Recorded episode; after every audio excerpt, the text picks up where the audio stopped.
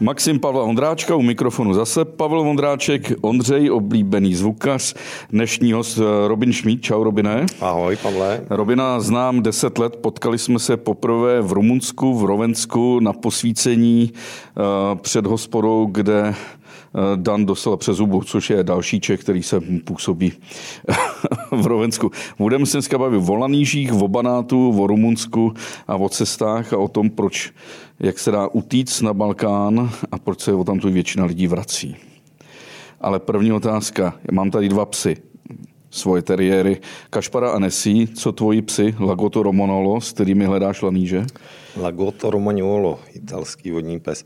Ty se mají dobře, ještě jsme teda přibrali jednoho, říkáme mu vypečený vypet, On, je to Rumun, Rumun originál, nějaká směska, ale má úplně přesně stejný barevný zabarvení jako, jako Vipet, je to evidentně jim cinknutý, takže, takže máme tři a v poslední video z Rumunska jsem zkouknul včera večer, mají se dobře.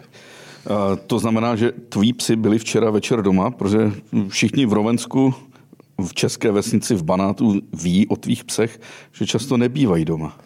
Ano, mý psi často nebývají doma, ale museli jsme poslední, poslední měsíc jsme, měsíce jsme jim zarazili individuální vycházky a jsou doma, protože mají nedostatečnou hmotnost. Oni mají takovou tu self-control, jako oni se nedokážou jako omezit, takže eh, běhají až moc a bylo nutné to. No ale na jak dlouho občas drhnou do bukových? Rekord máme tuším čtyři dny, čtyři dny, myslím, že bylo. Ale oni extrémně zbožňují zimu, takže ve chvíli, kdy je půl metru sněhu a fouká vítr velký, tak to je nejoblíbenější jejich nazdrhnutí. Eh, prosím tě, vztah e, rumunských Čechů ke psem, ke psům. Když tam přijedu a, spím u pelnářů, tak e, moji psi vždycky musí zůstat na dvoře. A jednou teta pelnářová, Helena, měla totální šok, když spatřila mýho kašpara, který spal posteli? Já myslím, že jsi na sebe příliš mírný v popisování svých výstupů ze psy v Romensku. Nepamatuju si, že by někdy pes spal jinde než s tebou v posteli, i když, i když v Rumunsku. Ale samozřejmě, tak tam, já popravdě, já bohužel nemůžu moc srovnávat, protože já jsem nikdy netrávil, já jsem městský člověk, narodil jsem se ve městě, většinu času jsem žil uh, dospělého života v Praze, takže já nemám to srovnání, co je jako běžný, určitě tam je rozdíl česk, český město, česká vesnice. A myslím si, že na těch vesnicích to bude velmi podobný v Čechách, teda ten, ten přístup. Ano, pes je tam prostě podřadný tvor, řekněme, nedochází tam k tomu až trošku možná zbošťování jako, jako v městských aglomeracích. Ne, je, je pravda, že v těch rumunských horách nejen u Čechů, ale i u uh, rumunských Maďarů, samotných Rumunů nebo Němců pes do místnosti nepatří. Je to jako kdyby jsme si vzali uh, možná kozu nebo ovci uh, do ložnice a tak dále. Ano, jako, rozhodně jo. v Rumunsku to tak je, ale říkám, myslím si, že nejspíš to podobně bude i v českých luzích a hájích. Tady mám zkušenost poněkud jakoby lepší, ale Lagoto Romanolo a tvoje firma Ro truffle.cz nebo kom? Rotruffle.com. Vy jste odešli do Rumunska, ty důvody byly asi jednoznační. Ty i tvoje přítelkyně Nataša, útěk z města, ze stresu. Tak ano, asi ty hlavní důvody byly útěk před stresem. Ano. Stres nemáš? Uh, stresu mám spoustu, ale určitě je to stres jiného druhu, bych řekl, než, než jsem měl, když jsem odcházel do Rumunska. Ale tím, čím jste se zapsali do takového povědomí v tom mediálním světě, že jste měli relativně dobře zpracovanou kampaň na Laní, že objevili jste se v mnoha médiích a podcastech a, a YouTube, je, že jste začali připravovat vlastně věci z lanížu. A ty si nejdřív zkoušel je sám hledat. Proto si spořídil Lagoto Romanolo, Romagnolo, italského vodního psa, který je fenomén na hledání lanížu. Dařilo se? Uh, ono to vzniklo tak, že my jsme si koupili les a v tom lese já jsem na jedné vycházce viděl něco divného, co jsem nedokázal zařadit a nějak ex post pár dní potom jsem zjistil, že to byl laníž opět nějakou neuvěřitelnou náhodou. A mm, to nás samozřejmě přivedlo k zvědavosti, že jsme začali teda zkoumat, jako, jak to, že Laníže a Rumunsko, že jo, to je takový jako neznámý spojení mainstreamově a mm, Jakmile jsme se dostali pár dekád zpátky v čase, tak jsme zjistili, že z Rakouska a Uherska to byla normální lanížová velmoc. Eh, dalo by se říci, že i eh, Čechy v té předválečné historii mají, mají lanížové unikáty a bylo to tady podstatně běžnější eh, na konzumaci, než, než je to teďka. A ano, takže my jsme našli, říkali jsme si, OK, to je dar od univerza, touhletou komoditou se asi máme zabývat. A ano, První teda, co jsme, co jsme podle příruček se dočetli, takže nejlepší pes je ten pravý lanížový italský, což není úplně pravda, nebo vůbec pravda, zpětně hodnoceno, ale jeli jsme tu, tu um, um, řeknu, nejběžnější cestu. Objednali jsme toho nejlepšího psa na to a vyrazili jsme do těch nejlepších lesů a, a, a ta úspěšnost a, ono najdete ve chvíli, kdy, kdy jste na správném místě a jste tam ve správný čas, tak ono není absolutně problém najít, dejme tomu řeknu klidně 10 kg lanížů za den. Najdete, jo. Problém je ten, že a k tomu se ještě určitě dostaneme, že ten zisk, když to beru od toho sběrače v lese, pro toho prodejce, který prodá ten eh, výsledný produkt nebo toho výsledného laníže, tak eh, když se podíváte, kdo z tohohle celého řetězu má největší zisk, tak eh, určitě to není ten sběrač. Ten sběrač má ten nejmenší zisk. Jo? A logicky nás to vedlo k tomu, ta ekonomika celá toho biznesu, že byli jsme nutní, nebyli jsme schopni to celý zvládat časově sami a tam je to velmi, velmi náročný na rychlost. Jo? Ten laníš od té doby, co uzraje, tudíž je připraven ke sběru. Do té doby, než se podává čerství na stůl, tak máte přibližně 10 dní. Během té doby to nejcennější na laníži jeho aroma vyprchá. Takže je to velmi náročné a museli jsme prostě si vybrat, který z těch e, dílčích prací v tom procesu nahradíme a logicky to připadlo na sběrače, protože ty jsou nejníž placený. Takže jsme e, nějak postupně času, postupem času s eh, několika sběračů vybrali, řeknu dva, s kterými jsme spolupracovali nebo spolupracujeme dlouhodobě.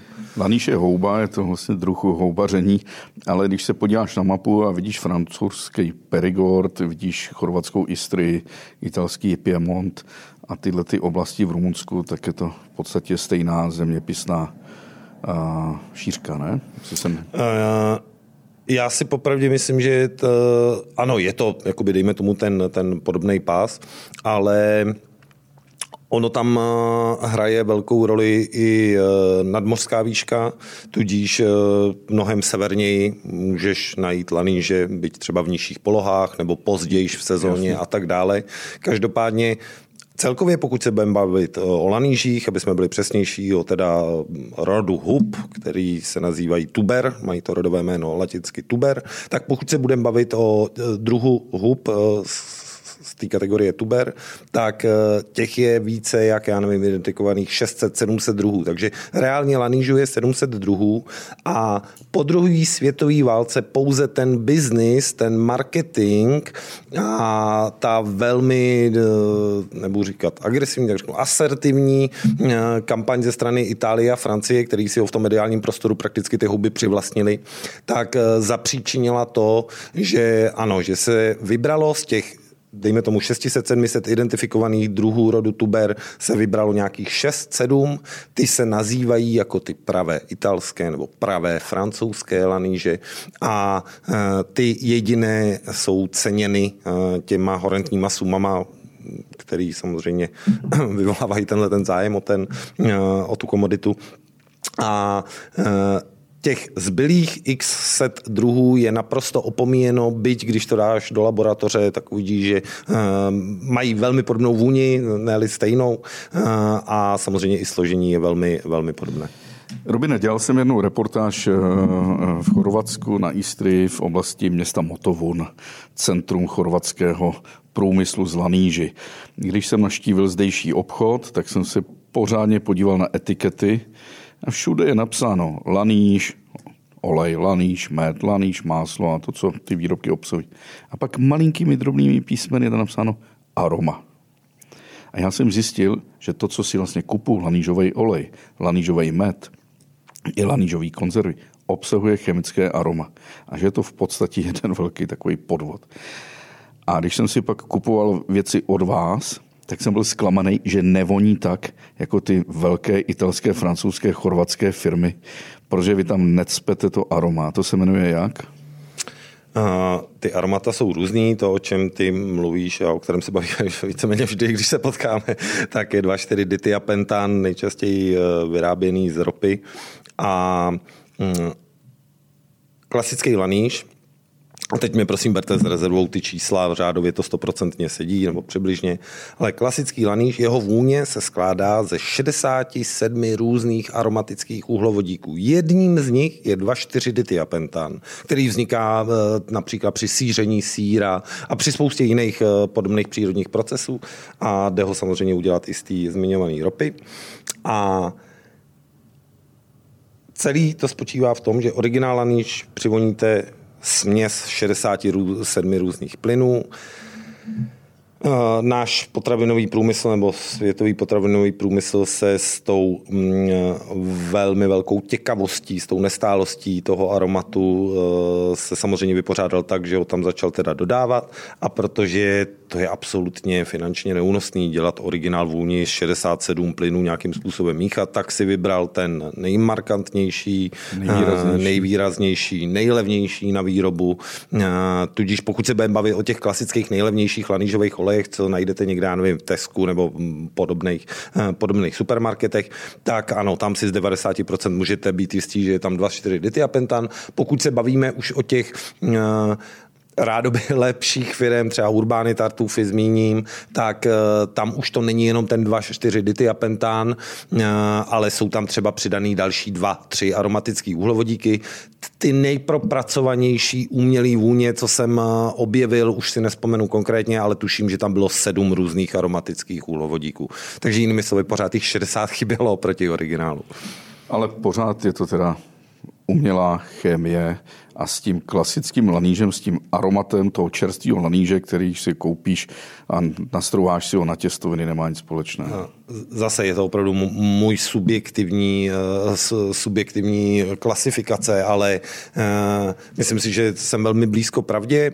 Mm, když si představíš, a teď se nebudeme bavit o druhu vůně, ale jenom o její intenzitě, tak eh, veškeré ty výrobky, co jsou, co jsou na trhu, a to se nebavím o České republice, bavím se celosvětový prostě lanížový biznis, tak eh, když jim přidělím intenzitu té vůně z toho výrobku eh, na škále od 1 do 10, třeba 10, jakože to je maximum, tak originál vůně laníže je třeba na dvojce až takový rozdíl je v té intenzitě té vůně. Jasně. A samozřejmě, že pokud se budeme bavit, eh, pokud se budeme bavit o kvalitě té vůně nebo prostě druhu, tak eh, ano, každý lanížek je originál, každý lanížek podle toho, jestli na něj svítilo sluníčko, byl v 20 centiáků v zemi nebo 50, má jinou vůni a každá je originál, eh, přebírá hodně z toho symbiotu, to jsme ještě nezmínili, laníž je symbiotická houba, roste na kořenech stromu a velmi často přebírá látky z toho stromu, takže jinak voní laníš, který roste na lístce, jiný na habru, jiný na lípě a tak dále. Ale když si koupím uh, vaše třeba čatny, který mi chutná, tak to aroma tam je. Není to tak intenzivně jako v těch, těch konzervách s nápisem aroma, ale jak se ti podaří ho vlastně udržet? Uh, Máš dva způsoby, jak, jak se s tím vyrovnat. Opět ještě se dojdeme potom k tomu, jak to tržně potom vypadá výsledky. Ale eh, v podstatě První možnost, ta, která my jsme se hodně zabývali tou recepturou, než jsme začali vůbec něco zpracovávat, vyrábět, tak uh, jsme právě uh, hledali inspiraci samozřejmě v nějakých starých kuchařkách. Uh, paradoxně v těch starých předválečných máš mnohem víc uh, informací a, a o lanižích, protože v té době si ještě běžně hromadně jakoby jedli, nebylo to výs, výsadou těch nejbohatších jako teďka. Takže uh, tam jsme si vybrali nějaký tři, čtyři recepty a bavím se o lanížích na zavaření, jo, že nich uděláš nějaký, produkt. A V tu chvíli se z těch aromatických úhlovodíků děje to, že musíš to zavařit s něčím, na co se to dokáže navázat. Takže uh, ano, můžeš to naložit do alkoholu, to je jedna možnost, tam se to naváže, anebo v oleji zahřát pořádně. A v tu chvíli uh, se ta vůně změní na chuť. Jo, ve chvíli, kdy zavaříš lanížek, který už je vyvoněný a nečpí, tak ten produkt potom nemá tak výraznou chuť, jako ve chvíli, kdy je čerstvej, čerstvě natrány. Takže to je jeden způsob ta vůně se změní na chuť. Pak je druhý způsob, který, na který jsme přistoupili teda na základě nějakých eh, pár let eh, pro fungování bez aromat přidaných a dělali jsme řadu i s přidaným aromatem teda. Pokoušeli jsme, nebo dali jsme si aspoň záležet v tom smyslu, že jsme vybrali výrobce jednu americkou laboratoř, která je dělá v certifikovaně, tam není bio, ale nějaký organic certifikace. A tam dochází, nebo oni dělají to, že eh, ty aromatické uhlovodíky izolují eh, z jiných eh, věcí a v, tom, v tomhle konkrétním případě bylo to čtyřsložkový umělý aroma, co jsme přidávali a bylo extrahovaný z kávových bobů, řas, borový kůry a ještě jednoho druhu hub, teďka už si nepamatuju. Přesně z těchto těch čtyřech ingrediencí oni stejný aromatický uhlovodíky prostě vydestilujou, otizolujou a následně nám dají do skleničky. A takže ano, tohle jsme taky přidávali potom v těch posledních letech produkce eh, jako možnost eh, volby. A teď? Teď jsme bez produkce takže teď nepřidáváme nic ani do prázdných skleniček, nic nezavařujeme. Budete pokračovat? No, určitě budeme. Ta naše přestávka v té produkci je způsobena zase nějakou souhrou, souhrou e, okolností, důvodů. Před covidem my jsme nabouchali sklady, když to řeknu, a přes covid jsme samozřejmě nevyráběli, nebylo to ani, ani možný.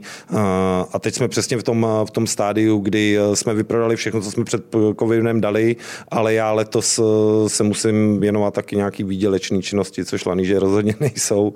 A takže nemáme čas, nemáme kapacity. Ano, určitě příští sezonu chceme opět eh, pokračovat, ale už v žádném případě ne jako z eh, důvodu nějakých jako rozvíjení biznesu nebo toho. Spíš jsme za ty léta nabrali nějakou hm, řeknu, skupinku dlouhodobých odběratelů, který vědí, proč kupují, vědí, proč to od nás kupují, proč kupují eh, tyhle ty produkty bez aroma a tím bychom chtěli samozřejmě dál, dál nějak dodávat. A zároveň ještě zmíním na těch lanížích je úžasný, to nebylo to ani tak, že my bychom měli nějak špičkově zpracovaný marketing, ale ano, ty laníže mají tu jednu věc, že jak je to exkluzivní a, a v té době před deseti lety přesně, nebylo to, nebylo to ještě moc známý a eh, vyvolávalo to ten zájem médií, takže ta, ta propagace se dělala víceméně sama. Děkuji, že jste doposlouchali až sem. Zbytek podcastu musím vás odkázat na info.cz kde můžete mít samozřejmě zaplacený všechny podcasty, který Info.cz dělá. Díky.